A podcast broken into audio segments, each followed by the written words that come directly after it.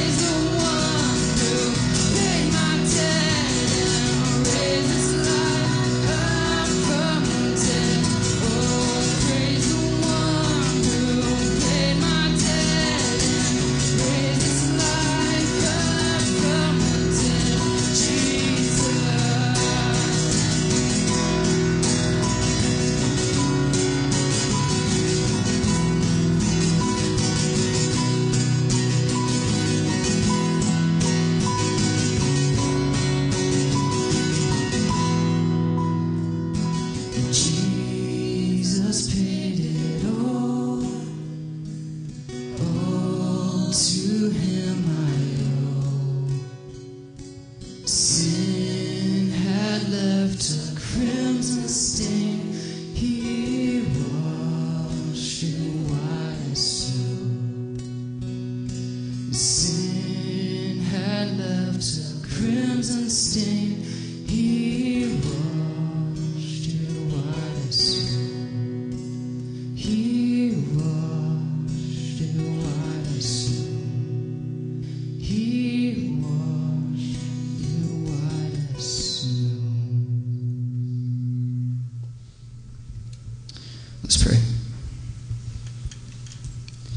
Father, you are great and awesome, Father.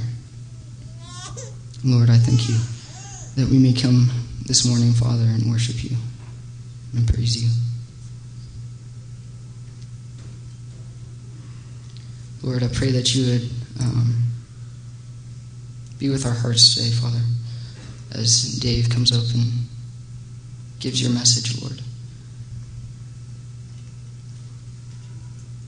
Father, I pray that you would speak to us today, Lord. That you would encourage us, Father. In your name, amen.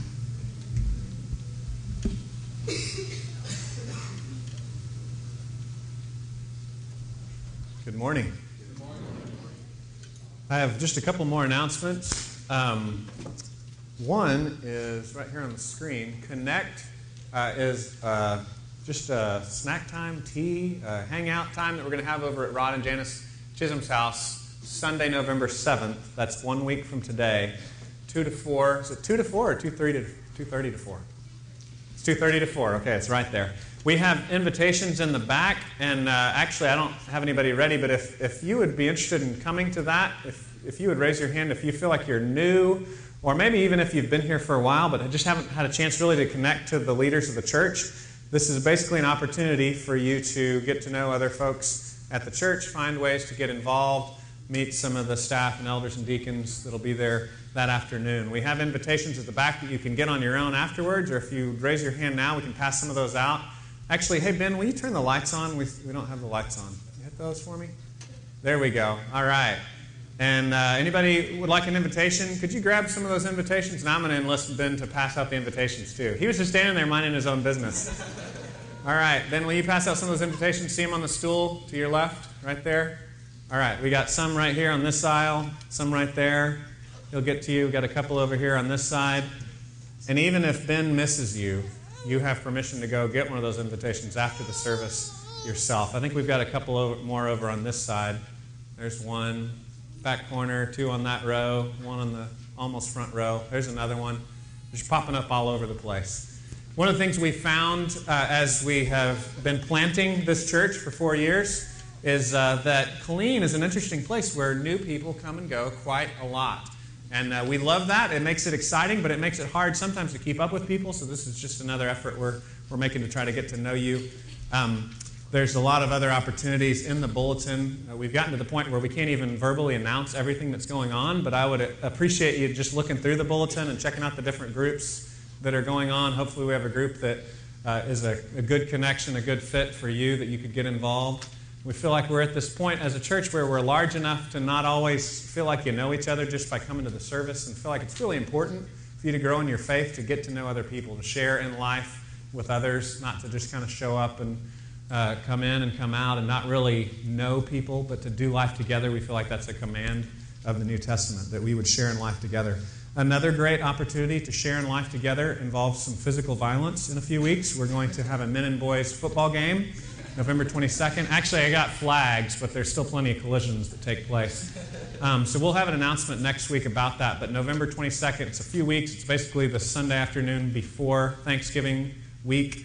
Uh, and we'll just meet over at Ellison School. There's a high school caddy corner across the street from us. And uh, we'll meet over there on one of their practice fields and have a good time around 1 to 4. Um, usually, what we do is we kind of have a men's game like high school and above, and then some of the other boys play in another field, and then usually the second game we combine everybody and let the boys play with the men and, and try not to hurt them. So it's a lot of fun though. Also, today is what is today? It's Reformation Day. Yeah, yeah. A lot of people celebrate Halloween tonight, and I would encourage you that if you're passing out candy, we've got some tracts that can uh, tell kids about Jesus. The rule is, though, if you do this, if you pass out the Jesus tracts, you have to pass them out with candy, okay? That's the rule. So some of those are in the hallway. You can grab some of those if you're interested. want to give you an opportunity to bring Jesus into what is otherwise a very pagan holiday. Um, but it's also Reformation Day. We remember Luther nailing his 95 theses to the, uh, to the castle door at Wittenberg and uh, telling people that he believes that you can't be saved by paying money to the church, but you've got to be saved by faith in Christ and Christ alone. And uh, today is a good passage to help us remember that. Today we're continuing our series in Hebrews, and the series is called A Better Savior. In this series, overall, this theme that goes through the whole book, we've been seeing that there's all these wonderful things in the Old Testament that are true and right and good, but they all point us to a fuller fulfillment, a greater fulfillment in this better Savior, Jesus. That He is the ultimate picture that everything is pointing to in the Old Testament. So the author is not rejecting the Old Testament. The author is saying that all of the Old Testament is pushing us towards Jesus, that He's the one that we're looking for. And so don't, don't stop short with the Old Testament, but move on to the better things that we find in our Savior, Jesus. This week, the title is A Better Repentance.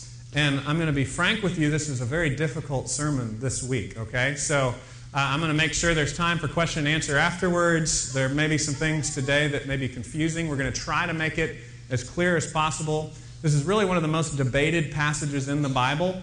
Um, that, that sounds like an overstatement, but it, it really is. This is one of the most debated passages in the Bible. It's a difficult text. Um, our texts, kind of before and after this, are a little more clear, so I think that's going to help us make sense of the little piece in the middle that confuses people, that causes people a lot of uh, angst and anxiety. But we're in chapter 5.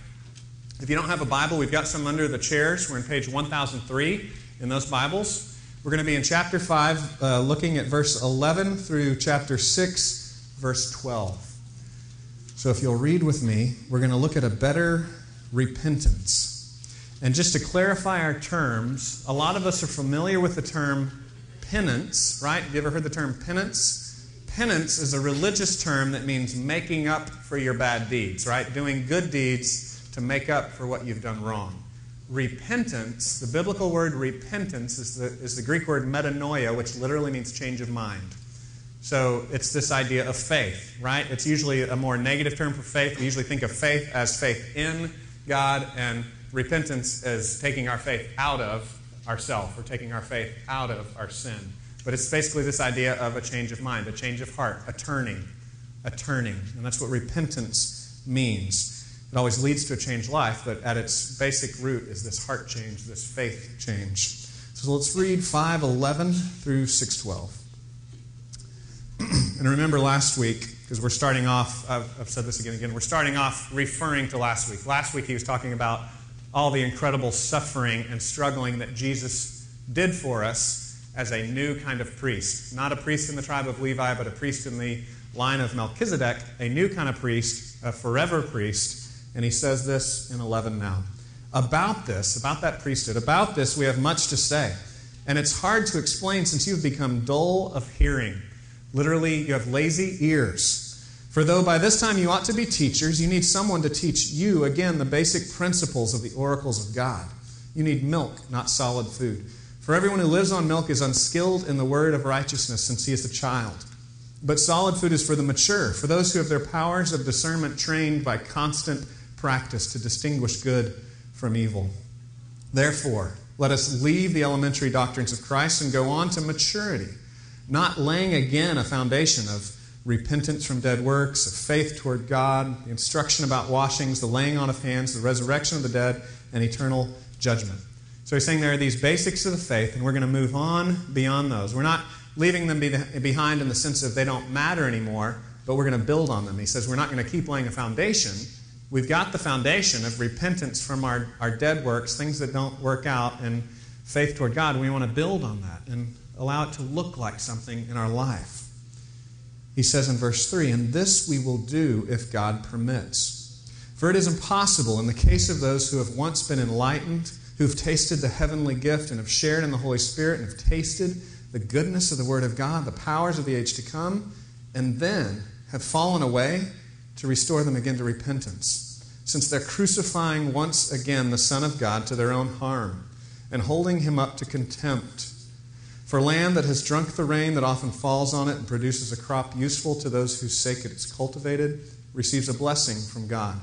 But if it bears thorns and thistles, it's worthless and near to being cursed, and its end is to be burned.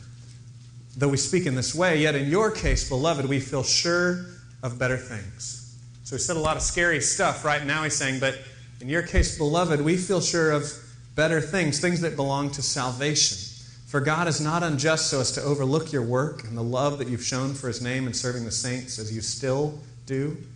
And we desire each one of you to show the same earnestness, to have the full assurance of hope until the end, so that you may not be sluggish, again, lazy, same word we saw at the beginning of this section, so that you may not be sluggish or lazy, but imitators of those who through faith and patience inherit the promises. This is a difficult text today. And what I want to set up from the beginning is that we believe very strongly in the idea that we can be secure in Christ. And so today I'm going to try to do this thing where we afflict the comfortable and comfort the afflicted. Have you ever heard that term before? It's kind of a cliche in preaching that good preaching should do both. That if you're just comfortable and lazy, you should be pushed. You should be a little nervous. You should be afraid. You should be scared. You should be considering yourself, testing yourself, examining yourself. Uh, but if you're afflicted and you're afraid, you should find comfort in Jesus. And that's, I believe, what the author is trying to do this morning. I think that's what the Holy Spirit is trying to tell us this morning in this text to cling to Jesus, to see Him alone as our hope. So let's pray and ask God to, to teach us today. Father, we thank you that you love us. We believe that you have good things for us. Father, I pray that your Spirit would join with us this morning and reveal you to us so that we would see you, that we would not be distracted by um, interpretations we've heard in the past or experiences that we've had, but we would hear directly from your word, that it would teach us. We pray, Lord, also that it would transform us, that it would look like something, that it would change us.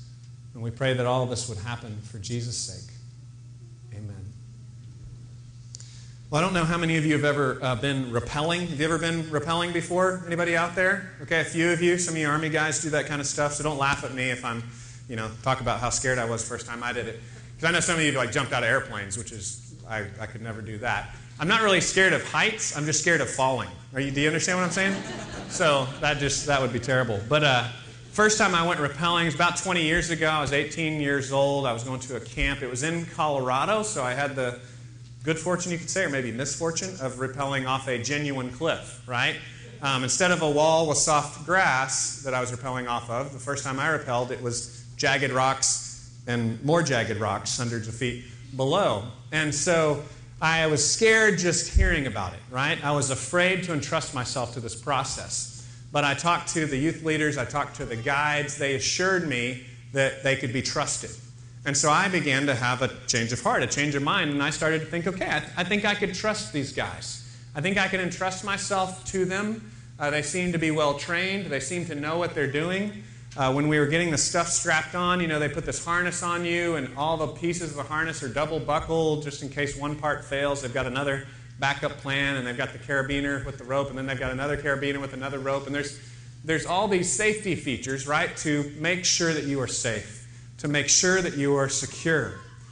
And so you begin to say, I think I, I think I can trust him.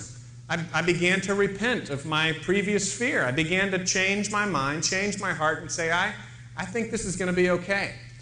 But then difficulty comes, and, and you might sometimes change your mind again because there's a whole nother feeling you have when you're actually stepping off the cliff. If you've, if you've done this before, it, it's one thing to be standing on solid ground and say, Yeah, I get it. This is safe. I can trust you. You're well trained. There's lots of buckles here. I'm, I'm going to be okay but there's a completely different feeling when you're, you're going over the edge, right? And, and that's similar to what these guys felt themselves uh, living through in this situation. It, it's one thing to say, man, yeah, Jesus is all right. I'm all over this Jesus thing, but when difficulties come in our life, that can be a completely different experience. And we can start to think, well, well maybe I, well, maybe I need to take care of myself because I don't, I don't know about this Jesus guy anymore. In the case of rappelling, my first instinct as I'm going over the cliff is I've, I've just got to hold on to these rocks. Forget the rope, right? I mean, I just want to like cling like a spider or something. I don't know what, it, you know, I just don't want to like grab on. I don't, I don't want to entrust myself to this weird guy that's trying to let me down on some ropes. But the worst part is they, they tell you to sit into it, right? So you, you can't actually do it if you're hugging the rock. You, you have to lean back. It, it doesn't even work unless you're leaning back onto the rope. I just want to tell them they were crazy, right? I mean, that just that didn't make sense to me because every instinct in me wanted to revert back to the ways I'd survived cliffs before, you know. And that was always clinging for dear life. It never entrusted me, you know, sitting on some little rope. That, that's the same sort of situation I think we find ourselves in with our faith. It's one thing to say, I trust Jesus, but when difficult times come, our instinct is to return to our old habits. Our instinct is to say, forget Jesus, I'm just holding on for dear life to whatever I trusted before, right? Whatever worked for me before, I'm, I'm going to trust in myself. I'm going to trust in my fingers, right? I'm not going to trust in a rope. And that happens to us, it happened to them in the first century. And that's been a theme that we've seen again and again through this book. Don't fall back. Trust Jesus. You can keep trusting Him even when things are difficult.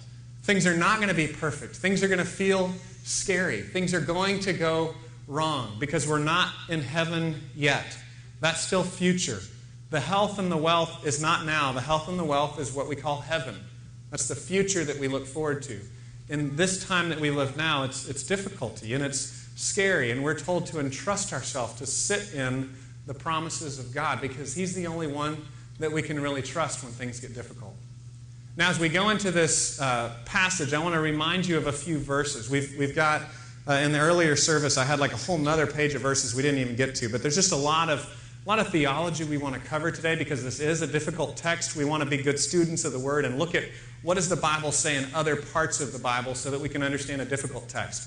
Because a basic, a basic of Bible study is when you come to a difficult text, you don't let that rule your life, but you interpret it in light of the simple texts. Does that make sense? So there's all these, these clear texts throughout Scripture, and then when you come to a difficult text, what you're going to do is you're going to look back to this bedrock you've already built, this theology you've put together of understanding the, the more clear texts to help you interpret than the difficult texts. And that's what we're going to try to do today. So I want to lay a foundation here with some texts that tell us that we can trust Jesus as our rope. We can sit in to him. We don't have to cling to ourselves. We don't have to go back to our old habits of survival, but we can trust in Jesus. There's uh, some notes that actually a chaplain, a family that attends our church, John and Jessica Craven, he shared with me his notes from Hebrews, and he had some good verses here that I want to pass on to you as well that, that help us trust in Jesus' work. First of all, we see Philippians 1 6. And I encourage you not to flip back and forth to all these verses, but just to write them down if you want to look these up later. But I'll, I'll read these to you, I'll tell you where you can find them. Philippians 1 6 says, I'm sure of this, that he who began a good work in you will bring it to completion on the day of Jesus Christ. So if you may be afraid that you've messed up too much and that you're now beyond God's reach, you need to be assured that you can trust in God to finish what He started in your life. Okay? A lot of times we start well and we start to stumble and we think maybe I'm beyond hope. But we can take courage looking at the example of other people in the Bible, right? People like Abraham, people like the Apostle Peter that just continued to stumble and do stupid things. And we can be reminded by this verse, Philippians 1 6, that God will complete what He started in you. He'll finish His work in your life. Another section that's really good is Romans 8. Just, just camp out in Romans 8 for a while, just kind of bathe in it for a little while. It's just a great chapter to live in. And there's a particular section here that talks about how nothing can separate us from the love of Christ. Now, there will be all kinds of things that'll make us feel unloved, that'll make us feel scared, that'll make us feel afraid, all kinds of difficulties that we'll go through in life. But nothing can truly take us away from Jesus' love. And in Romans 8:37 it says, "And all these things were more than conquerors through him who loved us." And these things are the difficulties that we go through, right? We don't live in the health and wealth now. Again, health and wealth is our future. That's heaven.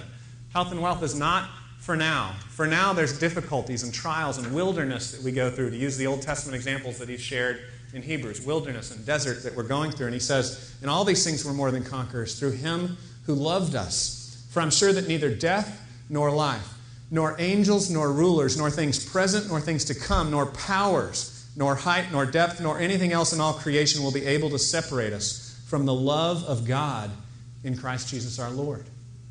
That, that is a promise. That is a bedrock for you to live on. For some, that's something for you to, to sit in, something that you can trust. That no difficulty in life can separate you from the love of God that we have in Christ Jesus. The last thing that we see, I want us to look at John 10. Again, you can just write these down and look them up some other time.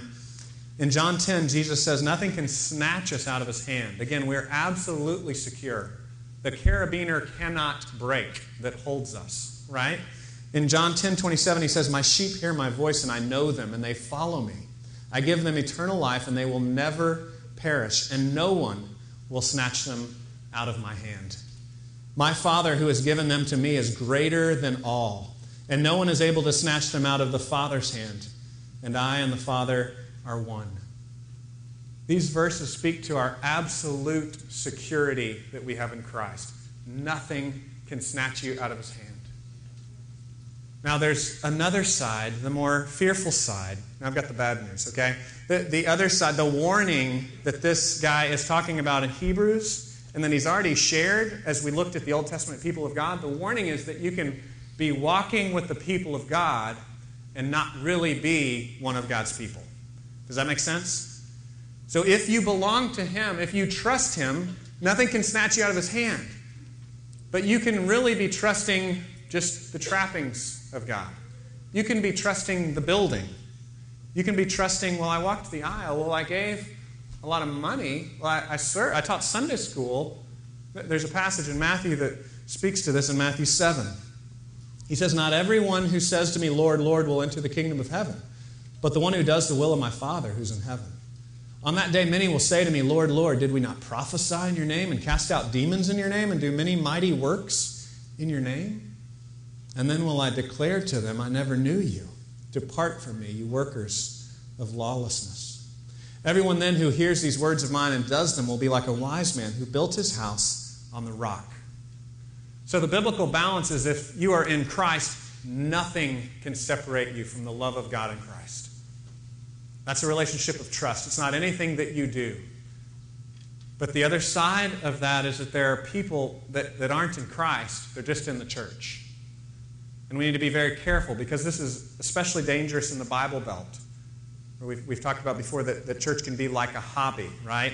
Where it can just be another country club or a, just another association that we join. The promises of the Bible are not if you have the trappings of Christ, you're safe, but only if you have Christ, you're safe. Are you trusting in Him? Or are you just kind of walking along with the people of God, and then when things get difficult, you're going to bolt? And that's the warning that this passage is about today.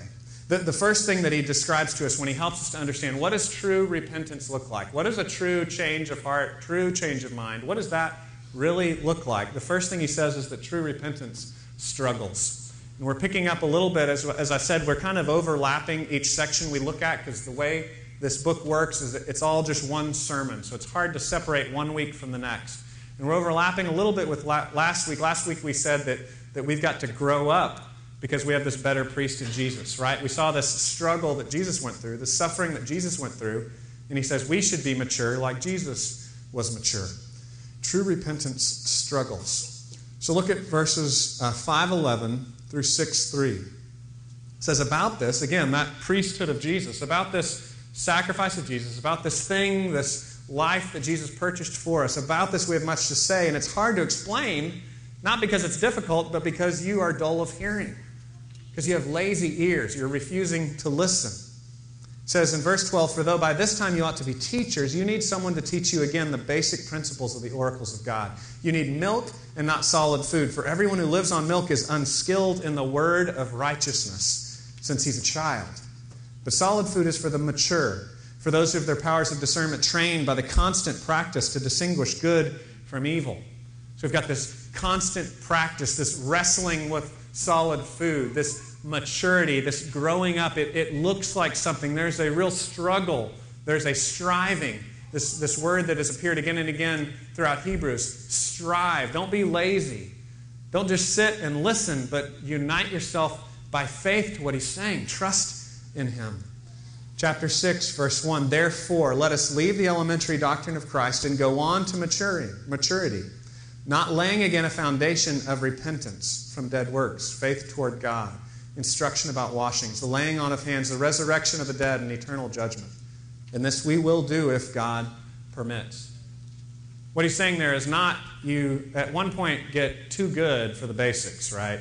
Because we always need the gospel. We always need the milk, but we need to move on towards maturity and build on that foundation. We always need that foundation, but we are to build a life of maturity, of struggle, of growing up, of sacrifice, of giving ourselves to others based on that foundation that we have. Right? So, this repentance from dead works, turning away from the things that we thought were good enough to earn favor with God, we, we need to turn away from that.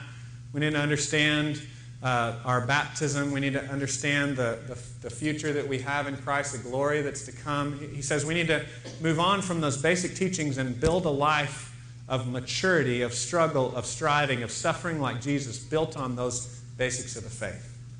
We need to stop being a baby that just sucks on the bottle, but we need to go on and be mature, right? And struggle and strive and contribute something. Move on beyond just being a baby that sits there that, that doesn't do anything. There's some good insight that we can find when we look at uh, first century letters of the early church fathers. Polycarp is the name of one of these guys that was discipled by the apostles, and he's one of the first, uh, first uh, kind of bishops or leaders in the church after the time of the apostles. He's written one letter that we still have called the Letter to the Philippians by Polycarp, not to be confused with the letter to the Philippians in the Bible. But Polycarp basically says that helps us to see that the word of righteousness that he talks about in verse 13 is a technical term for being willing to be a martyr. He says, I exhort you all, therefore, to be obedient unto the word of righteousness and to practice all endurance, which also ye saw with your own eyes in the blessed Ignatius and Zosimus and Rufus, and in others also who came from among yourselves, as well as in Paul himself and the rest of the apostles, being persuaded that all these ran not in vain, but in faith and righteousness, and that they are in their due place in the presence of the Lord, with whom also they suffered. For they loved not the present world, but him that died for our sakes and was raised by God for us. William Lane is uh, a scholar of these early church fathers and also a commentator on the book of Hebrews, and he shows that this word of righteousness, being skilled in the word of righteousness, was a word that stood for what the martyrs did when they were willing to cling by faith to who Jesus was to cling to that word of righteousness and to endure, and not to recant and say, nah, forget Jesus, but to continue to persevere in faith and to be martyred, to be killed for their faith. And so, in context with that interpretation, that first century use of the word word of righteousness, and with just in that previous section at the end of chapter 5, where we saw them talking about Jesus being willing to give his life for us, and that word of Jesus being perfect, we talked about that's the same word. That word perfect and the word maturity in this section, those words are the same word in Greek. That maturity, that growing up, that struggling looks like struggling like Jesus did. Being willing to give ourselves for others. I think Dietrich Bonhoeffer is a great example of this. Dietrich Bonhoeffer, I don't know if, have y'all ever heard of Bonhoeffer? He was a Christian pastor during the time of World War II. There's a great uh, book that our assistant pastor, just read by Eric Metaxas, and I've, I've, read reviews of it as well that said this is a really good, really good book. But Bonhoeffer was a guy that basically was a martyr for the faith. He was able early on to escape the Nazis taking over Germany. He was a, a German pastor. He was able to escape and get to safety and leave the country. But later on, he felt like, you know what, God's calling me to suffer with my people and to comfort them. I'm a pastor. God's called me to pastor these people. I need to go back to Germany and try to shepherd them through this difficulty.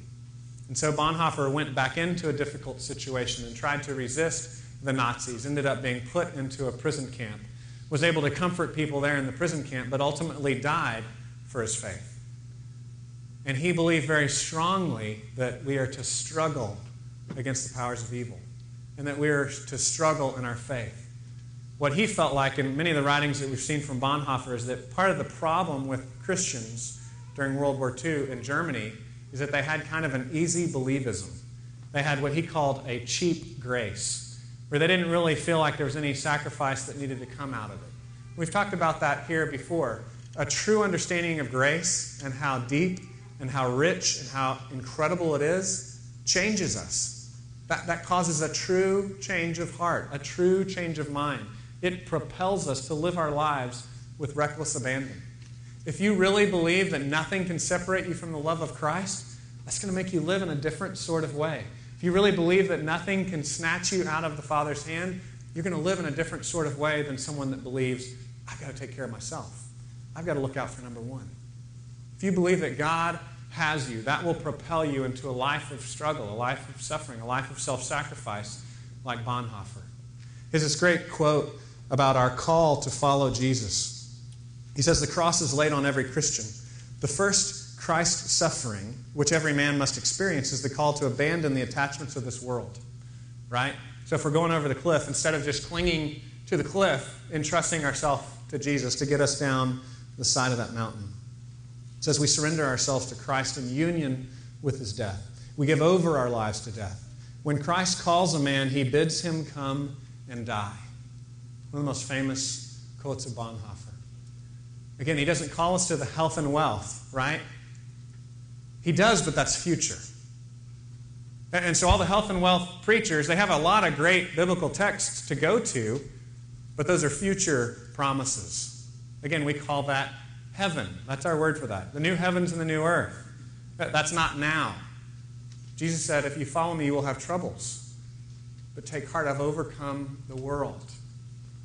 Paul says, Yeah, I'd rather go to heaven now, but God's left me here to serve you, to suffer, to struggle for your sake.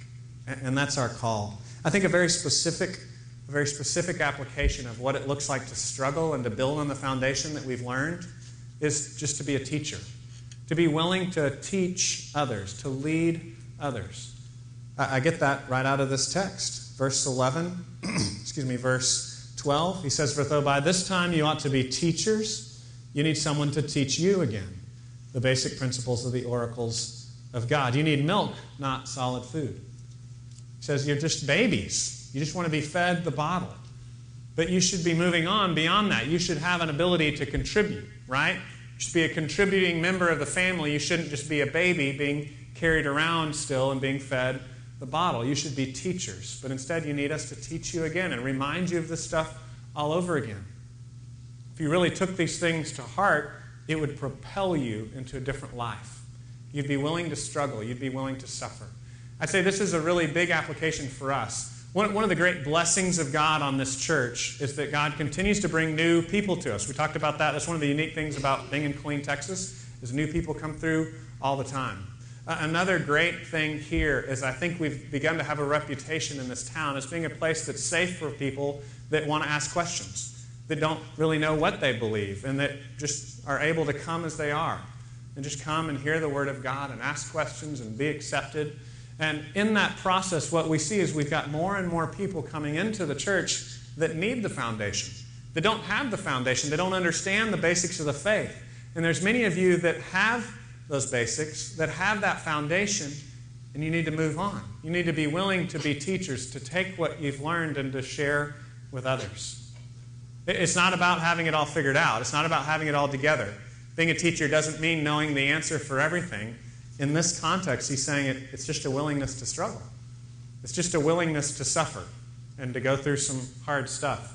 Because it's not always easy leading other people, it's not always easy being hospitable. I mean, we always, we always have more people coming than we have people willing to teach classes, right? We always need more people to teach Sunday school. We always need more people that need to open up their home and, and lead others in small groups. If you're interested in doing anything like that, come talk to me or come talk to anybody else in leadership of the church or call the church office because we need more people to make that movement. Because just like he's saying here to the Hebrews, we, we see the same reality in our church, and I think in every church, we have a lot of people that, that really should be teaching others, but they're just sitting. They're just drinking from the bottle, but they're not sharing with others.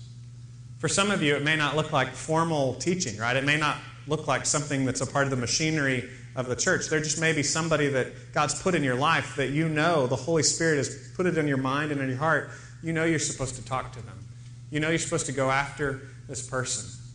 I don't know who they are. I can't look into all of your lives. But I know that this is the case from the text and just from normal human behavior. I know it's the case. It's normal for us to just kind of sit back and be lazy, like he's talking about here, and, and not be willing to struggle and not be willing to step out and take a risk to share or to lead someone else along. Again, you, you don't have to have it all figured out. I mean, you can teach other people and then you stumble and then you get back up and you say, hey, yeah, I stumbled. Come on, let's keep going. Uh, uh, that's, that's the genuine Christian life, right? Being willing to confess that you have sin. You don't have it all together. 1 John 1 8 and 9 talks about two kinds of people in the world there's the liars that say they don't have any sin, then there's the honest people that say, Yeah, I've got sin, and I'm trusting Jesus to take care of that for me. That's what it means. You got you to have that basic foundation together, and if you have that basic foundation together, you can lead others. You can lead others along. You can struggle, and you can follow in Jesus' footsteps in that way. The next thing that we see is in this difficult section that, that we've got to have a repentance that's rooted in Christ. And this is the section that's, that's really difficult. The, the image that I would give you here in chapter 6, 4 through 6, is a plant. I don't know if you can see the contrast there, but this is a cross section of a tree, and there's roots below a tree, right? And for a tree to survive, it's got to have these roots tapped into the nutrients. For us to have a genuine repentance, we have to be tapped into Jesus. We have to be rooted in Christ. And I believe that's what the author is saying. I, I, believe at its base level, again, there's a lot of different, there's a lot of argument over this, this section here, just these few little verses here in chapter 6. There's a lot of debate. A lot of theologians think different things about this. But I think no matter what position you take, the baseline is you've got to be rooted in Christ. Christ is your only hope. Now let's, let's dive into this. Let's talk about what he's saying here. Let me read it again for you one more time. He says it's impossible, starting in verse 4, got that on the screen, verses 4 through 6. It's impossible in the case of those who have once been enlightened, who've tasted the heavenly gift, have shared in the Holy Spirit, have tasted the goodness of the Word of God, the powers of the age to come, and then have fallen away. It's impossible to restore them again to repentance, since, or it could be translated while, since they're crucifying once again the Son of God to their own harm and holding him up to contempt. Now, there's two broad categories, two basic ways that you can interpret this. Uh, our church falls down on one side, uh, and then once you fall on, on that one side of the two broad categories, there's like 10 other categories within those two categories. So this is pretty complex. Um, and so, what I'm going to do is I'm going to try to kind of present the two general categories, and then we're going to just zero in on, on what I believe the context shows this to mean today. And uh, you're welcome to, to read the 57 other views and the commentaries. I can loan them to you, photocopy them if you want to look at that, or you can ask me questions afterwards. Um, but I'm going to try to kind of kind of narrow us down and focus on what we believe the true application to be here. So the two general categories are that you can lose your salvation, or that you can not lose your salvation, but you can appear to have it and then lose what you appeared to have. Does that make sense? So two general categories. Our church falls on the you can appear to have it and then lose what you appeared to have category. Okay? You, you following me? So this text either means they're really, really saved, they've fallen away, and now they're really, really lost. Now, the problem with this text is it's not a really good text for the church traditions that believe that because what it's saying is you can be really, really saved and then really, really lost, and then you got no hope after that. Right? It says it's impossible to be re- renewed again. And so this text isn't a real good verse for those people that hold to that tradition, because generally that tradition says you can be really, really lost, you can be really, really saved, and then you can really lose it. And then you can be saved again, and then you can lose it again. You know, that generally that tradition kind of follows that train of thinking. So anyway, we'll spend most of our time on, on our tradition, kind of the Protestant, um, the general evangelical Protestant tradition for the most part holds to the you can't really lose it. You might appear to have it and then lose what you appeared to have, but you can't lose a real repentance, a real salvation, right? If it's real, you can't lose it. There's no shaking it. Now, what I want to do is I want to zero in on what I believe this is saying under those circumstances. First, I want to explain why we hold to the it's possible to have something that looks like salvation and then lose that. And I would say because that's, that's uh, visible again and again throughout the New Testament because you see that example again and again in the New Testament. You see it specifically in the Old Testament, and then Paul, in his letters, and the author of the Hebrews here in the first four chapters, has said, Don't be like those Old Testament people of God that were a part of the group but didn't really know God, right? They were brought out of slavery, they were brought out of Egypt, but then they fell away because they didn't really trust in God. He's saying, So don't be like that. And so, what he's, what he's telling us is that we can be a church, right? In a loose sense, the people of God. You can walk through the doors, you can attend, you can participate, you can taste, you can hear, you can feel, you can, you can uh, take part in all of it as he lists out here. but then not really trust Him. When hard times come, fall away. The, the best parable of Jesus that describes this reality is in Matthew 13. Again, another one to write down. We don't have time to, to read through that whole section right now, but it's the parable of the soils, and it talks about the different seeds, right? There's seeds that never really take root, and there's seeds that take root and then get crushed, and then there's seeds that take root, and then when hard times come, then they fall away. And then there's the final one that perseveres and it bears fruit and it goes on forever. And, and that's an example of what the author to Hebrews talks about in, in Hebrews chapter 3, verse 14, that says we show that we're really partakers, we really share in Christ if we persevere to the end. That shows that we really trust Him if we keep trusting Him. Perseverance doesn't mean perfection, right? Again, in 1 John, it's real clear you're, you're not perfect. As a matter of fact, to be a Christian, you have to acknowledge that you're a sinner. You can't even be a Christian if you think you're perfect. I know it's bad news for a lot of you, but, but if, if, you're, if you're that kind of uptight religious person that thinks God is impressed with you because you're so religious and you're so righteous, I'm sorry, but, but that's not Christianity. That, that is not the Christian faith. John says in 1 John 1 8 and 9, you're either lying about your sin and saying it's not there, or you're confessing it and trusting Jesus to take care of it. In Hebrews 3 14 says, If you persevere, if you continue to trust Him to take care of that, then you show yourself to really be trusting Him in the first place. And so that's our thesis. Because we see that in the New Testament, we see that in the Old Testament. Paul talks about it in 1 Corinthians 10. It's another text that you can go to. In 1 Corinthians 10, he says, I want you to know, brothers, that our fathers were all under the cloud and all passed through the sea. They were all baptized into Moses in the cloud and in the sea, and they all ate the same spiritual food and all drank the same spiritual drink, for they drank from the spiritual rock that followed them, and the rock was Christ. So he's saying Jesus was there in the Old Testament, just as we didn't know his name until the New Testament. He was still there. It's, it's one God. We believe in the Trinity Father, Son, and Holy Spirit, eternally co equal together. One God, three persons. Christ was there. Christ was saving those Old Testament people. But then he says, in uh, 1 Corinthians 10:5, nevertheless, with most of them God was not pleased, for they were overthrown in the wilderness. So Paul's saying the same thing we basically already saw in Hebrews 3 and 4 that there are these people that were going out of their slavery, but they didn't trust God. They fell away. So they were part of the group, but they weren't really God's. They weren't really in Christ by faith. They weren't really trusting Him. They were just trusting their birth, their loose connection, right, to the people of God. Uh, John the Baptist talks about this when he says, You've got to repent, for the kingdom is near. And it's not enough to be a son of Abraham, right? The Jewish people said, Hey, we don't need to repent. We're sons of Abraham. We're Jews. He's saying, No, that's not enough. It's not enough to be good. It's not enough to be born in the right family. You've got to repent. You've got to turn away from trusting yourself, turn away from trusting in your goodness, turn away from trusting in your family, and trusting God and God alone. This is the message of John the Baptist as well.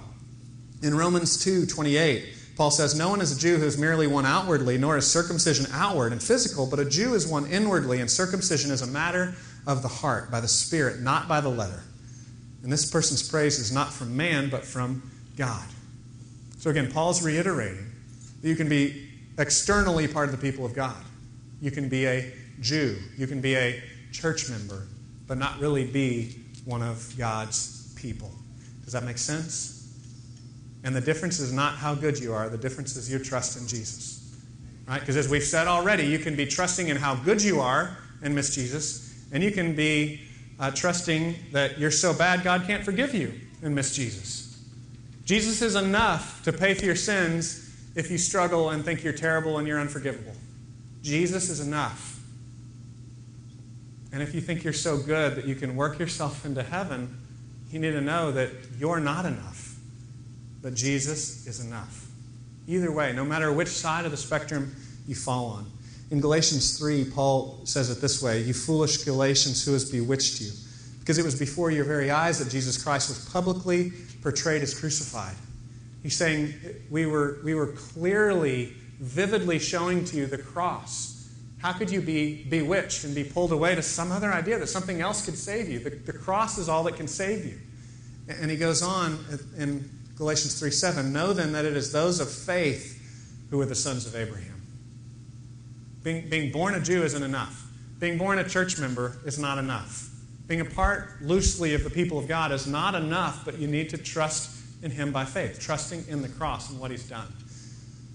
So, so for that reason, I would put us in that general category of you can look like you have salvation and fall away because you're not really trusting in Jesus and Jesus alone. Now, the other thing that we see here is just, uh, as I said, that that's the context of Hebrews, that he's already kind of saying that in the book of Hebrews already. He's saying, be careful not to just trust in the things of God, but you got to trust in Jesus himself, right? Because all these things are good, but, but that's the flannel graph. That's the shadows. Those are the pointers. Those are the signs saying, look to Jesus, look to Jesus, look to Jesus. You've got to trust in Jesus himself.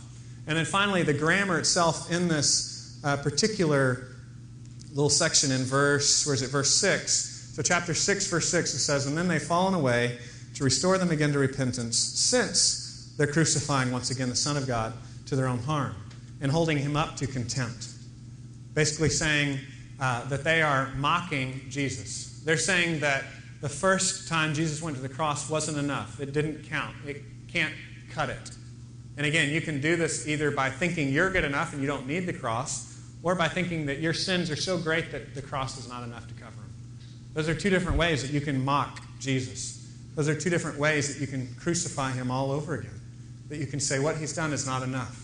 And the reason I believe that this is speaking of it in this way, that this is what it means to fall away and not trust him, is because that participle, crucifying, is a present participle. And in Greek, that's almost always translated in a temporal sense and I apologize for all the grammar here, but it's almost always translated as while. So normally, this would be translated in the Greek as uh, it's impossible to do this while you're crucifying him again, while you're holding him up to public contempt.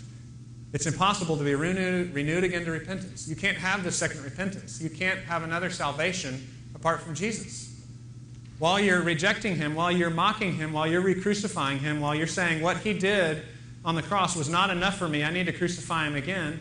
I need to mock what he's done for me. While you are doing that, there's no other hope of repentance. There's no other salvation available. There's nothing left. And that's echoed later on in the book of Hebrews. There's no sacrifice for sins that is left, it says in chapter 10. There's no other alternative. If the cross is not enough for you, you have no other option. There's nothing else that'll cut it for you. So, as I said, in Greek, it's most commonly translated while. Now, some people would translate it since, and if it means since, that means that once you fall away, there's no going back. And I would say the fear in that situation is that there's a place of hardness that you can get to where there's just no turning around, where you can just no longer trust in Him. You've trusted in yourself for so long. But like I said, that to me, that doesn't agree with what we've seen in the rest of the New Testament. And so I would take it in the more common Greek grammar that he's saying while. As long as you're rejecting the cross, there's no repentance left for you. As long as you're rejecting what Jesus has already done, there's no other option. That's the only provision for sin that's given for us. It's not your goodness, and it's not your being sorry and moping around for what you've done. Neither side. If you think you're great, that's not enough. If you think you're terrible, you're not so bad that you're out of his reach. The cross is, is all that will do. Trusting in him to die in your place and to give you his perfect righteousness. That, that is our only hope. Now, one of the reasons that this interpretation is rejected is because some people say that it's redundant, right? They would say, well, it doesn't make sense to say uh, that you got to be afraid that you can't have another repentance as long as you're not trusting in Jesus. You know, like that almost seems like something that's not worth saying. And I would argue that we see that all the time in today's world. We see people that attend churches where Jesus is not something they really think is real, where Jesus is not something they think can really save them, but he's just their favorite myth, right? It's like the first church of Superman or the first church of uh, Achilles or something. You know, they're just like, yeah, this is the story I like. Jesus was nice, he did nice things but died for my sins, rose from the dead. I don't know about all that. There's thousands of people in our country that gather in country clubs called churches all over the place. And they don't believe in Jesus. They just like all of Jesus' stuff. They like the culture of Jesus, but they don't really trust in Jesus himself. And so I don't think it's redundant. I think it is a warning that needs to be said. that you can't trust in the trappings of Jesus and reject Jesus because you're rejecting what he's already done for you. You're mocking him, you're crucifying him all over again. Our only hope is to trust that he's enough, that he can save us, that we're not too good for him and we're not too bad for him, but that he loves us despite what we've done. The last thing that we see in this. Uh, in this whole section is, is kind of a return to, to reassurance. This is the section where he says, You know what, though? I see better things in your life. Right? He starts off with a soft warning. That first section we saw, the kind of the soft warning that it's got to look like something, right? It can't, you can't just be a baby. That, that's, kind of, that's a scary place to be. And then he moved from that soft warning on to the scary warning of, you know what, you can miss him altogether. You can completely miss him. And now he's returning to some reassurance for us, right? And a similar reassurance that I see as I look out on the body that has gathered here at, at Grace Bible Church. First of all, he restates it in Old Testament terms. Hebrews 6 7, he says, For land that has drunk the rain that often falls on it and produces a crop useful for those whose sake it is cultivated, receive a blessing from God. So if you produce, you get a blessing. Verse 8. But if it bears thorns and thistles, it is worthless and near to being cursed, and its end is to be burned. A little scary thrown in again there before he gets on to the more assuring stuff. But he's saying basically, if, if you're producing, then, then you're blessed. Good things, right? This metaphor is used again and again in the Old Testament, in Psalm 1, right? The man that trusts in the Lord, the man that trusts in God is like a tree planted by water. Not so for the sinner that doesn't trust in God. He's like a he's like chaff that blows away. You know, he's just nothing there. He just gets burned up. You know, there's the crop that provides, and then there's the thorns and thistles.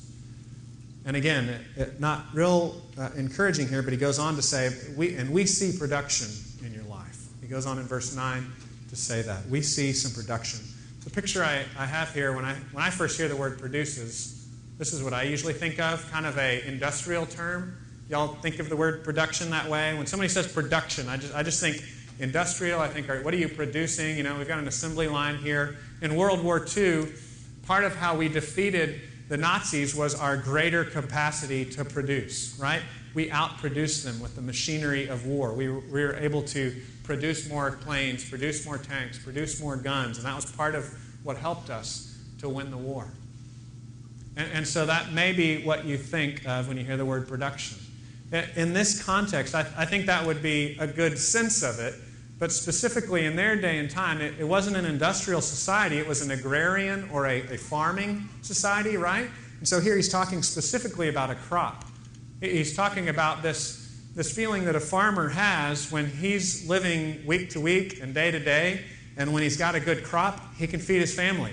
And he can make a little extra money to maybe uh, buy another donkey or whatever it might be. But if he doesn't get a crop, if his crop fails, it's a life and death issue, right? He doesn't have a backup plan. He doesn't have HEB. He doesn't have Walmart, right? He, has got to produce. And so I don't think we quite get the, the life and death situation that it's talking about when we get these agrarian or, or farming illustrations.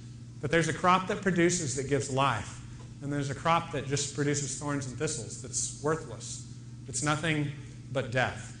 And he's saying those are the two kinds of uh, lives that you see among humanity. And he's saying if we have a true repentance, if we truly cling to Jesus, we're going to produce a crop. There's going to be blessing in our life. He says in verse 9, though we speak in this way, all these warnings, these scary possibilities, yet in your case, beloved, we feel sure of better things, things that belong to salvation. For God is not unjust so as to overlook your work and the love that you've shown for his name and serving the saints as you still do. So again, he was very clear in laying the foundation that your works do not save you. Your works do not save you, right? All the good production, all the good fruit that you bear, that cannot save you. But then here he's saying, but you know, I, I feel like you're saved because you're doing good things. And this is a tension in the spiritual life, right? We have to say again and again, your works cannot save you. Coming here doesn't save you. Teaching Sunday school doesn't save you. Giving doesn't save you. Working in the nursery doesn't save you. Don't, don't tell my nursery director I told you that. She wants people to think that. But all these good things, right? They, those, those things cannot save us. But if we're saved, we're going to do good things. And so that's a tension. A lot of times churches just fall off one side of that or the other, right? It's all about nothing you do saves you, so it doesn't matter, and we never want to challenge people to do anything good. Or the other side of is you've got to do good things, and so they, they start twisting the gospel to say, really, you're saved by doing the good things. No, it's, it's nothing you do saves you. But that salvation that God gives you will propel you, right? If you are held in God's hands and you don't have to be afraid of anything, that will drive you to live your lives with a reckless abandon. That will drive you to be able to give yourself away. You will look different. You will live differently. You will be generous if you really believe that God has been generous to you. It will change you. And he's saying, That's what I see in your life. You've been generous. He says, God's not unjust. He's not going to overlook your work and the love that you've shown for his name and serving the saints as you still do. God sees it. He's not overlooking, he's not uh, forgetting it. Literally, here, he, he remembers what you've done. He sees you, he sees the life coming forth, bubbling up right from the roots. You're rooted in Christ and that's going to give you life, and you're going to bear fruit. You're going to produce. Good things are going to come out of your life. Verse 11 says, And we desire each one of you to show the same earnestness, to have the full assurance of hope until the end, so that you may not be lazy, sluggish, but imitators of those who through faith and patience inherit the promises. Again, this is uh, pointing now forward to Abraham. Next, next week, we're going to look at the life of Abraham and what faith looks like. Again, Abraham wasn't perfect. Look at all the Old Testament characters. All these guys stumbled. They did stupid things. They treated people badly. They made mistakes. They faltered. But ultimately, their faith in God saved them. It's God who does the saving. We don't save ourselves. And so we're going to look at that example next week. But he's saying here in verse 11, we, we want to see an earnestness. We want to see you striving. We want to see you struggling to have a full assurance of faith. We want to see you producing. We want to see it looking like something in your life. So we're left again with this tension. We've got to trust absolutely in Jesus that He's enough. You can't walk with the people of God and, and try to imitate the people of God and say, oh, they're, they're walking with this kind of uh, step, so I'll walk this way and maybe that'll save me. No, He's saying walking along with the people of God doesn't save you, it's Jesus that saves you. But, but that should propel you to do something, that should produce something in your life. Generally, when we look through the scriptures, we see fruit in the Christian life translated into three C's. This is one of those annoying preacher things, right? Just helps us to memorize things. We, we see it look like character, conduct, and converts, right? I mean, I think that's the fruit that we produce in our life. Character, the fruit of the Spirit, Galatians 5.22, right? The, the Spirit will produce fruit in our life. Love, joy, peace, patience, kindness, gentleness, self-control. There's going to be real character change in us right? You're not perfect. You'll continue to stumble, you'll continue to fall, but you'll begin to be transformed. Whereas you were disrespectful before, you'll begin to be respectful. Whereas you're always angry before, you'll begin to be able to hold that temper and have self control. Whereas you were always hopeless before, you'll begin to have hope. You'll begin to have joy. He transforms our character, He transforms our conduct, right? In Colossians and Ephesians, it talks about taking off the old man and putting on the new man, we, we begin to put away old habits. We begin to be able to not rely on the bottle as much and just to be able to rely on our faith in Christ. We begin to not rely on these unhealthy relationships anymore, but rely on Christ. And we begin to change our lifestyle and not live any longer entangled in sin, but begin to put those things away. Again, not perfect, but moving on, producing, bearing fruit. It begins to grow. It's organic.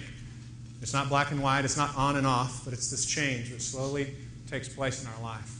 And then lastly, converts. The fruit of this life is people are going to begin to be attracted to you. They're going to see something supernatural happening in your life. And people come to faith by coming in church and hearing the word taught, hearing Jesus proclaimed. But often the way that people come to faith is through looking into your lives, by being your neighbors, is by working with you. That's more typically how people come to faith. They meet a Christian that's for real. Then they meet another Christian that's for real. And then they begin to piece this together that these strange people whose lives are being transformed, who don't think they're too good for other people, but all have the same Jesus in common. And so you begin to see converts grow out of that too. You begin to see the fruit of changed lives. People coming to faith for the first time. Well, we need to wrap up. We went long. I apologize. I've still got another page of notes to go to if you want to hear more verses. But like I said, this is there's just there's a lot of theology and a lot of different discussion on this text. Um, I want to encourage you. When I went over that cliff, I was, I was terrified, right? I mean, I just wanted to say, you guys are crazy if you think I'm going to lean back over this cliff, right? I'm not, not afraid of heights, but I am afraid of jumping off a cliff. And, uh, but, but I, again, changed my mind. I, I trusted them, and they were able to coax me to trust in the rope again. And I was able to make it down. And I want to encourage you that, that trusting in Jesus, it, it, it's easy. Because you already know that you can't trust yourself, right?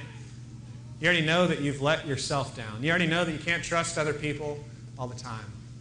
But Hebrews gives us this vision of a Jesus who holds the universe together. And this God that created everything passed through the heavens to give himself for you. He's the only thing that we can trust in in this life. Let's pray. Father, thank you for giving us Jesus. I pray that it would look like something in our lives that would propel us to live by faith in you. We thank you for loving us. And we pray in Jesus' name.